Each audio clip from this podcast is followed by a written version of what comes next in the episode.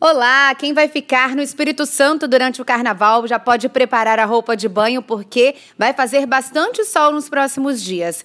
Nesta sexta e sábado, o sol predomina em todas as regiões e só tem previsão de chuva para as áreas sul e serrana capixabas.